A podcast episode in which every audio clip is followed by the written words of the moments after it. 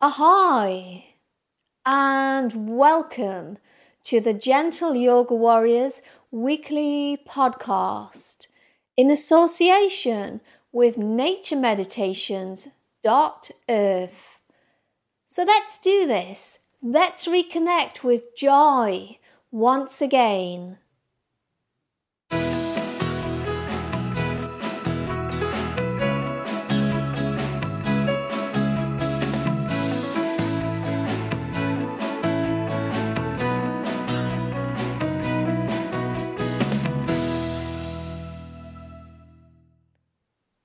Anxiety can feel like the most loneliest thing in the world.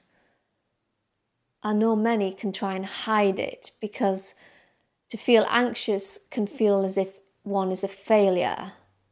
Misguided as this assumption is, there's no doubt with all the exceeding pressures at the moment, both internally and externally in our worlds anxiety can feel as if it's taking over. The good news is, being someone that has suffered greatly from anxiety in the past, I have some great tips that I would like to share with you, dear listener, today. My antidotes to times when I get anxious. So I don't claim that I no longer get anxious because I do. However, through my yoga training, self help studies, and personal experiences, I would like to share what works for me when anxiety comes knocking at my door.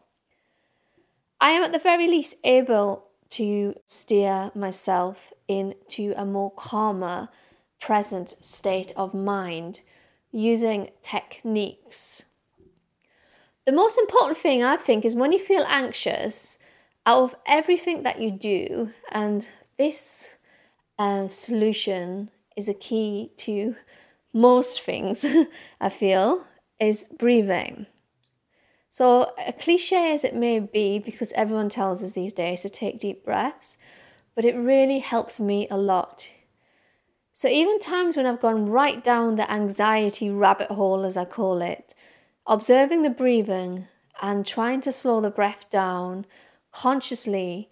So, taking the body out of that fight and flight mode into a calmer, more balanced state of mind can be done with the breath. And I covered this in previous um, podcasts, but if you breathe very slowly, deeply, and with control, trying to balance the inhalation and the exhalation, it really does help calm the anxiety down. So if your mind is darting off everywhere, is doing a dance. Try and bring it back to the breath. Just slow the breath right down. Sit calmly. And if you close the eyes, if you close our eyes, it stops the mind darting around. However, if you're out and about and you can't close the eyes, just do the breathing slow, calm, deep, and even. Let me know how you get on. The other thing I do is when I ch- when I get into that state, I try and change my self talk. So I become a bit of an observer, so I'm observing what I'm thinking. And quite often they're quite self-sabotaging thoughts. And if they're not kind thoughts towards myself or the situation, I say to my mind, stop, delete, cancel, and that gives a clear picture to the subconscious mind that what you're thinking at the moment isn't necessarily what you 100% believe or what you want to believe. So if I'm thinking to myself, oh, I'm always going to be anxious, I say to myself, stop, delete, cancel. And then I try and switch that around to something positive. So I say, I'm always calm, I'm always calm, I'm always safe.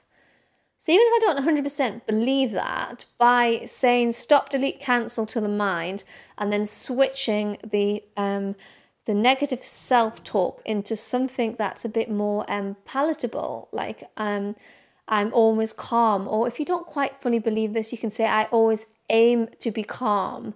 I always aim to be present. And things like I'm not good enough become I'm worthy. I am good enough. I am worthy. I am good enough. And I do that as often as I remember. I do forget sometimes, but again, I'll come back to the um, memory.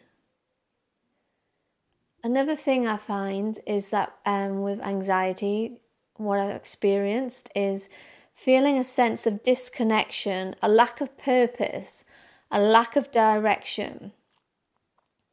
And then when I really get deep into that anxiety pit, meditation can feel a bit tough too.